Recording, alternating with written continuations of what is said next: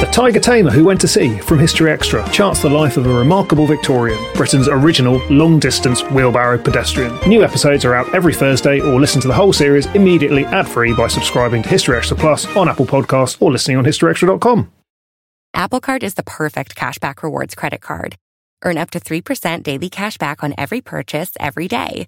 Then grow it at 4.50% annual percentage yield when you open a savings account with Apple Card.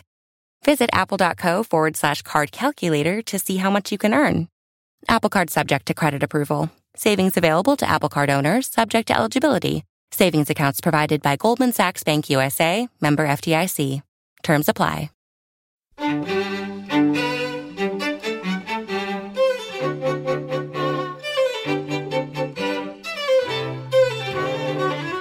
Hello and welcome to the History Extra podcast from BBC History Magazine, Britain's best-selling history magazine.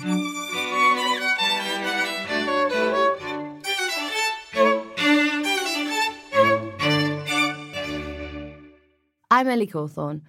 On today's podcast, we've got a discussion about slave rebellion and resistance with Professor James Walvin. James is a historian who spent many years researching the transatlantic slave trade, and his latest book is Freedom The Overthrow of the Slave Empires.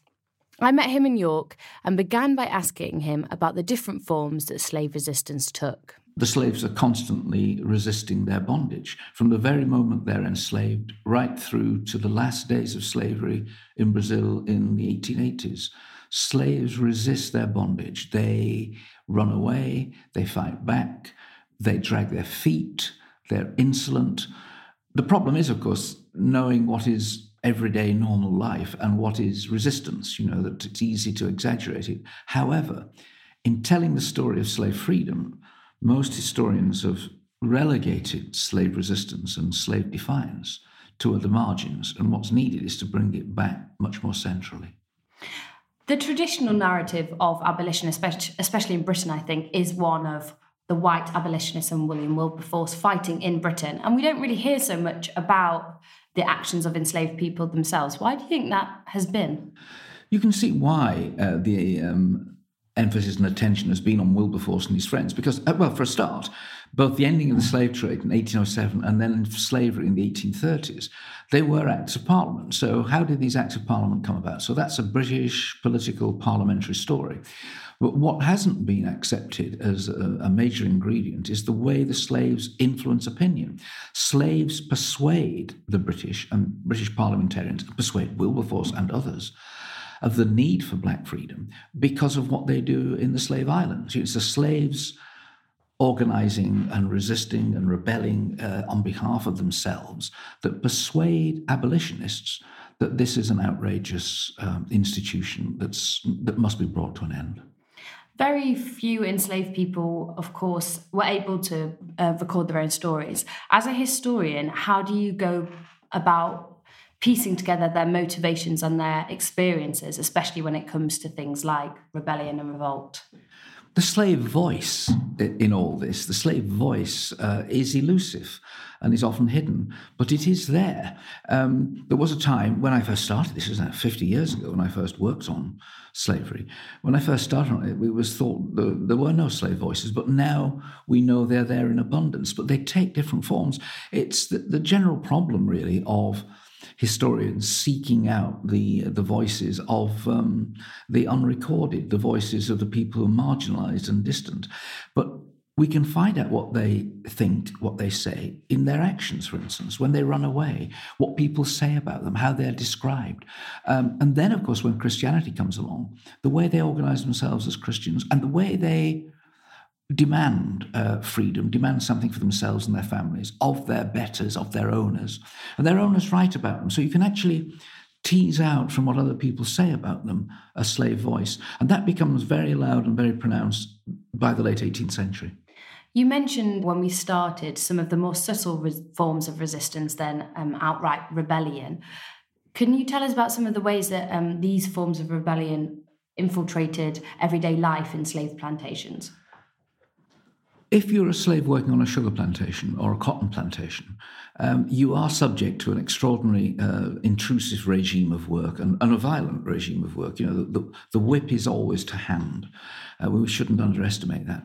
But slaves learn how to moderate their, their work. They know how to pace themselves. The slaves know how to give the master and the owner what he's looking for just enough product, just enough energy, just enough hard work. But on the other hand, you can drag your feet, you can go slow, you can appear to be stupid. And of course, the other problem is that if you're an African, you might not understand what's being asked of you. You know, people forget this that you've got millions of Africans being hectored in Portuguese, French, Spanish, and English and patois of those languages. How can they understand what they're expected to do? So the important thing is to learn. Learn the patois quickly, learn what's expected of you. Uh, and once you've done that, then you can pace yourself within limits. You've got to be careful because, uh, you know, there's always the, the white man and his whip hanging in the background. You mentioned there Portuguese and Spanish, and the story you tell here isn't just about Britain and its colonies. You also look um, at French, Spanish colonies, and Brazil as well. One of the problems that the British have had, and this is particularly true actually in North America, that, that slavery tends to be defined in either British or North American terms. It, uh, teaching slavery in North America is a bit of a problem because it's defined in the, the popular mind and in, even in students' mind by uh, the, the 13 colonies and then the United States. But in fact, there are many, many more Africans imported into the Caribbean and especially into Brazil than there are into North America. The number of Africans imported into North America is only a tiny proportion of the total number that's shipped across the Atlantic. So you're looking at a world that is actually shaped by all the European colonial powers the, the, Portuguese, the Dutch, the Spaniards, the French, the English, then the British. And if you think of this as a kind of European maritime um, phenomenon, you'll see that everyone's involved. Anyone who thought they could actually uh, set up a ship or create a plantation in the colonies to make money from it would involve themselves in slavery. And what that means is that very few Europeans regard this as something that's got ethical problems to it. For most of the history of the slave trade and slavery, Europeans simply look upon this as an economic phenomenon, and they all keen to get involved, they're keen to make money. The story of slavery isn't just the story of the English language colonies, it's a story of the Europeans across the Americas. And did those different European colonies see different patterns of revolt and rebellion? There are differences in the way um, slaves react in different colonial settings. I mean, uh, and much of that depends on geography and much of it depends on the nature of the work. I think that's the key thing to, to all this, is understanding the kind of work that slaves do. Uh, in the context of the colonial governors, you know, some regimes are much harsher than others.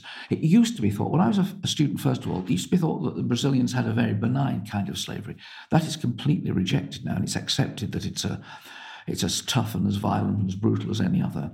Uh, there are differences, but what's most striking actually are the similarities that hold slave resistance together. That is, feigning hard work, taking a revenge against property, and uh, people running away, slaves run away everywhere, and ultimately, of course, the violence of revolution and upheaval itself. I just want to pick up on your point about running away and escaping. How common was escaping um, from slave plantations and what were the risks involved? Uh, run, slaves running away is absolutely common throughout the, uh, the, slave colonies and the slave states. Slaves run away. They run away, of course, for a variety of reasons. They run away very often to someone. You know, when you have slaves who are separated from family, you'll get a young man running away to a girlfriend, uh, a man running away to a wife, or wife to husband, uh, children running away to parents, and the other way around. We, I used to think that it was slaves running away from something, but now it's it's much more complicated than that. And there are thousands and thousands of adverts in colonial newspapers um, looking for slaves who are on, on the run. And those adverts very often are the most extraordinary revealing insight into the slaves themselves. You know, when you have an advert for a slave in Jamaica in the 1790s saying he speaks the English, French, Dutch, Portuguese languages, he's very artful. Well, this tells you something about the man. One of the most remarkable instances of running away is the stories related to the Underground Railroad in North mm. America. Could you tell us a bit more about that? Yes, the, the, the famous uh, Underground Railroad of North America is a system that is evolves um, in, in, the 18th, but particularly in the 19th century, to ferry fugitives north across the slave line into the free states of the north. And it becomes a very complex and very sophisticated system, uh, which is um, pursued, of course, by the slave owners, uh, is tackled by law. It's, laws are passed to try and prevent the movement of uh, runaway slaves. But it develops into this extraordinary uh, movement of slaves on foot, by river, and later by railroad itself. That, that it becomes a way in which huge numbers of people move into the cities of the north and into the border states where they can actually find other black communities that are free. Um, and it, it's a kind of corrosive of influence in the world of US slavery. But that's just the US. There are similar networks in Brazil as well. There are similar networks wherever you find major slave systems. It's just that it's, it's much more sophisticated and formalized in North America than it is elsewhere. The networks in Brazil you just mentioned, where would they be um, helping slaves escape to? Well, the networks that you find the Brazilian slaves uh, uh, moving along are networks into the expanding cities. There are black communities in all the great cities, uh, not as big as they are now, of course, but cities that have their own free black communities and become a kind of magnet for slaves on plantations who know that there are people out there that would welcome them, help them. Uh, but it's not just in, in uh, escape to urban areas. Slaves run away into the wilderness, to the bush. That's not as easy as it sounds, of course, because you know surviving in the wilderness of Brazil or the, the wild swamps of Virginia uh, or the mountains of Jamaica.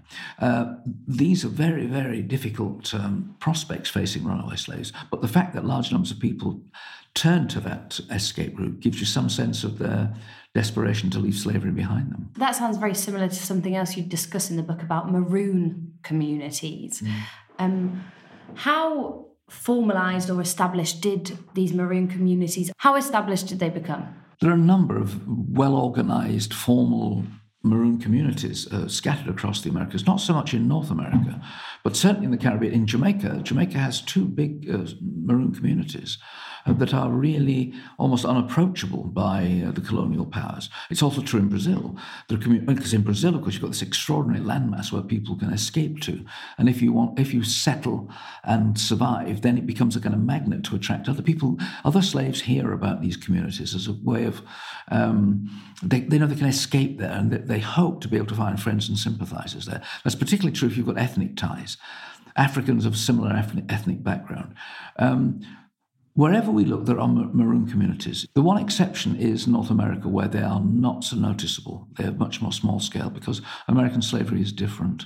Um, maroon communities thrive on a, large scale, actually, in Brazil, and are very noticeable in uh, the maroon communities on the north coast of Jamaica. You mentioned quite early on in our conversation the connection between religion and revolt, either perceived or um, in real terms. Mm. What can you tell us about that? the relationship between religion and slavery is a, is a complicated one. And uh, when I was younger, I used to think that uh, religion acted as a kind of force for pacification. You know that slaves were encouraged to be to adopt the white man's religion because this would keep them in their place. But I think that's really quite wrong now, and that what to my mind is becoming clear is that the rise of Christianity, of certain kinds of Christianity, certain kinds of dissent and nonconformity, give slaves the organization and the language to actually resist slavery. The language of the Bible, the Old Testament, crossing the Jordan, uh, freedom, the promised land, heaven, salvation, all of these images, all of those images speak not just to the slaves' uh, theological outlook, but to the world here and now. You know, religion, Christianity gives slaves an alternative to the world of the plantation. And when you have black preachers emerging, you then have leaders emerging. Black preachers who are very powerful, charismatic men and women, but men mainly, uh, people that spring from the slave communities and who are listened to and followed by slaves. Congregations, large groups of people meeting away from a plantation. What you're looking at is an alternative to the world in plantations. And what did slave owners think about this missionary zeal? It varies. In the British Caribbean, they're not keen on it. The, the British Caribbean planters resist the coming of Christianity in a way that, that uh, you, is not true in Brazil initially, and is not true actually in large parts of the American South. But the idea there is that um, if planters and slave owners can encourage slaves to listen to their master and render unto Caesar what is Caesar's, then this will actually encourage them to be pacific, to be obedient, etc. The difficulty is once you make people literate and once you give people the Bible, once you give them the message, and once you give them preachers, there's no way of knowing which way that will go. And whilst it may seem on the one hand a good idea to help keep them in their place, it can actually turn against you. I think it's quite easy to assume that um, slave owners were complacent, um, but you stress throughout that they they really lived in fear, and those managing the plantations did of revolt. What impact do you think that had on the way that plantations were run? It's a difficult thing to uh, spell out, uh, but my own feeling of this, now having you know worked on this for many years, is that the question of fear never escapes the slave owners' lives. And that's particularly true of the planters. The planters who live on big plantations in, in the wilds, in the bush, there's always the fear that the slaves will turn against you. And particularly after the great Haitian slave revolt of 1791, Haiti becomes the kind of nightmare that all slave owners remember. It never goes away. Toussaint Louverture becomes the great hero for slaves everywhere, but he is the demonic figure for slave owners. They know uh, what happened in Haiti, uh, which was kind of a cataclysmic uprising that destroyed slavery and destroyed the whole economy. And slave owners had in the back of the mind what they'd always had in the back of the mind you give African slaves an inch, and they'll take an African mile, and they will seek their revenge on you. Still to come on the History Extra podcast. Been a pattern amongst historians, and I, you know, I'm one of them really to think that slaves were the creatures of, of their owners, that they were somehow or other, um, their lives were shaped individually and collectively by the people who owned them. There's much, much more to it than that. This episode is brought to you by ZipRecruiter. Daylight saving time is once again upon us, as is the debate about whether it's truly needed or not. But if you're hiring, it really doesn't matter. Because even though it may feel as if your day is longer, it won't help you find qualified candidates any sooner. There's only one way to do that ZipRecruiter. Once you post your job, ZipRecruiter sends it to 100 plus job sites and then uses smart technology to find people with the skills and experience to match the position. So spring forward with ZipRecruiter. Four out of five employers get a quality candidate within the first day. Try it for free at ziprecruiter.com slash extra. That's ziprecruiter.com slash extra.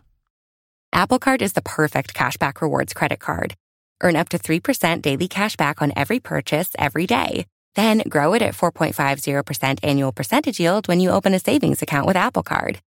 Visit apple.co forward slash card calculator to see how much you can earn. Apple Card subject to credit approval. Savings available to Apple Card owners subject to eligibility. Savings accounts provided by Goldman Sachs Bank USA, member FDIC. Terms apply. I did want to ask you more about the Haiti Revolution because you speak about it a lot in your book. What triggered the revolt and why did it escalate so dramatically? Saint-Domingue, the, the, the, French colony that becomes Haiti, uh, was in some ways the most brutal of the slave colonies. There were more Africans poured in in a very short space of time than we find anywhere else. Uh, it's a brutal regime, both uh, in colonial terms and in, on the plantations. Uh, and it is the ignition, of course, is uh, what happens in France in 1789. You cannot start uh, attaching uh, yourself to ideals of liberty, equality, and fraternity, all men are equal, without having some kind of influence. There's a kind of political disruption caused amongst the free coloureds, as they were called, amongst the colonial whites, and all the kind of convulsion of French politics after 1789 ignites um, the aspirations and the feelings of the slaves themselves. The slaves see what's happening amongst those around them, and the whole thing explodes. The violence is on an extraordinary scale versus French metropolitan power of um, the free coloreds against the colonial whites, of the slaves against everybody. And the slaves win. The slaves destroy everybody. They destroy an invading army put there by, um, first of all, the, the British, then the Spanish, and then again by Napoleon. None of them can cope. And what emerges is the independent nation of Haiti in 1804. Um, uh, the first independent black republic outside of Africa, uh, with all its problems, with all its devastation and its poverty that followed, that what that example of that revolution did was to a send thousands of people scurrying for freedom to the United States and to Jamaica, but it scattered the idea of what happens if you give the slaves an inch. That's really interesting to me because a lot of people would assume that slave revolts are very much tied into, for example, what's happening in one particular place on one particular plantation um, or specific incidents. But you're suggesting here that there was a, a much broader awareness of global events. There, there is actually. I've recently been looking through some letters between two Scottish brothers, one in Jamaica, one in uh, Ayrshire, and they write back and forth. And the one in Jamaica is very alert to what's happening in the wider world. Um, people who own slaves throughout the Americas are very conscious of what's happening in other parts of the Americas. They pick it up in newspapers. They are, of course, their system is kept uh, alive by the imports of Africans, by the imports of goods from all corners of the world. That news passes around the shipping systems of the Americas. You know that if you're living in a remote spot in Jamaica, it only takes a month or so to get information from London or from West Africa. You know what's happening, and a ship that's called in at Jamaica and has been in Africa a month before uh, moves on to, let's say, New York or Philadelphia with news from all those places again. This is a kind of a system that not merely moves goods and commodities around the Atlantic, but ideas. And those ideas, after 1776 in America, after 1789 in um, in France, and after 1791 in Haiti, is awash with the ideas of revolution. The interesting thing about all this is that European historians of the Age of Revolution have paid very little attention to this. The first great book on this by a man called Palmer, R.R. Palmer, The Age of Democratic Revolution, it um, doesn't mention it at all. Uh, even Eric Hobsbawm, you know, the great Eric Hobsbawm, has only it's only got a walk-on part in his uh, analysis of the Age of Revolution. So, in this world where news spread um, like wildfire. What were some of the reactions to the Haiti Revolution, both um, among slave owners but also enslaved people? Two things, I think. One is that um, the slaves themselves learn about it. The slaves know what's going on. And we've got a lot of evidence about this. The slaves pick it up. Um, they know what's happened in Haiti, not least because large numbers of slaves uh, traveled from uh, Haiti to North America and Jamaica with their owners when they fled. So the you know you've got slaves moving around physically. They know what's going on. It gives slaves encouragement. Um, the other side of this, of course, it hardens the hearts of the slave owners. They know what's happened, and they feel that Haiti was the result of giving in to the slaves. You must not resist. You must not give in to the forces of abolition.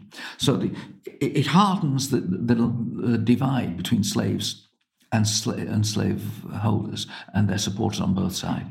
Slaveholders don't like abolitionists because they say what you're looking for is a, re- a repetition, a reprise of what happened in Haiti. If you start meddling with the slave trade, you'll have another Haiti. And that argument is bounced back and forth against the abolitionists in Britain in the late 18th century and right into the United States in the um, into the uh, 19th century. And what would an abolitionist's response to that have been? Well, they're both going around in circles. They say, well, this, this problem will continue as long as you treat the slaves badly. Unless you treat the slaves better, uh, the slaves will rebel, the slaves will resist. This kind of human. Uh, and you've got two sides that dig themselves in. This is simplifying it extraordinarily, but the two sides dig themselves in. People in favor of the slave system saying, um, if you tamper with slavery, the whole thing will explode. And the other side, the, what we think of as the abolitionists in general terms, saying unless you begin to change, unless you contemplate ending this system, all you're doing is building a rod for your own back. As well as Haiti, what were some of the other most notable slave uprisings? In the British case, there were um, major revolts in Barbados, in uh, Demerara, and then in Jamaica between the end of the Napoleonic Wars and the passing of the Great Reform Act. And in each of those, there were, uh, Jamaican, the, the Baptist War of 1831-32 was a very close run thing. Was, the British colonial powers and the planters uh, barely held on to the system. Uh, it, there was tremendous violence and destruction, and it looked as if the slaves might go the way of Haiti. And much of that influence came from um, the spread of Christianity amongst the slaves, their, particularly nonconformity, Baptist, uh, Methodists, their preachers, and the visiting preachers from Britain, who, despite trying to tread a very delicate line between doing what the slave owners wanted and uh, preaching to the slaves, in fact, were waving a kind of uh, torch in a very, very combustible situation. Another uprising, the one led by Nat Turner in Virginia in 1831. Yes. Why did that one cause such a stir? Well, it looked again. Uh, it looked again as if um, the United States was going to be troubled by um, what had happened in the Caribbean. Um, the owners of slaves in Virginia and elsewhere in the United States look at Nat Turner's revolt, which is actually, in American terms, it's relatively large. In the hemispheric terms, it's pretty small scale. It doesn't compare to, to comes nowhere close to Haiti, doesn't compare to the revolts in Jamaica and, and, and the revolts in Brazil in the 19th century. Um, but to the Americans, to American slaveholders, it looks as if yet another reprise of what had happened in the Caribbean. That is, men of vision, uh, messianic figures, charismatic figures, attracting to themselves a body of people that want to overthrow the local slaveholders and perhaps want to overthrow the local state, and who can only be dealt with by the most extraordinary violence. So you have slave revolt, even if it's small scale, breeds violence and repression on an extraordinary scale. I mean, this is the kind of pattern everywhere. You have a revolt, a rebellion, some form of physical resistance, deaths, violence, but put down by uh, uh, repressive systems that uh, are out of all proportion to the initial slave violence. These hideous retributions often involved the executions of most people involved, if not um, other mm. people as well. Mm. Um, what motivated, with threat, threatened with this horrible mm. um, retribution, what motivated people to resist when they knew pretty much that it would be um, dealt with in that way? Well, again, this is the difficult question, isn't it? Having yourself put in a cage till you died or being beheaded and being gibbeted. Uh, of course, what one needs to remember in all this is that the if we take the British case, the, the English bloody code still exists. You know that there are heads still hanging on the city walls of York in the 1790s. Um, public executions in, in England end until the 1860s.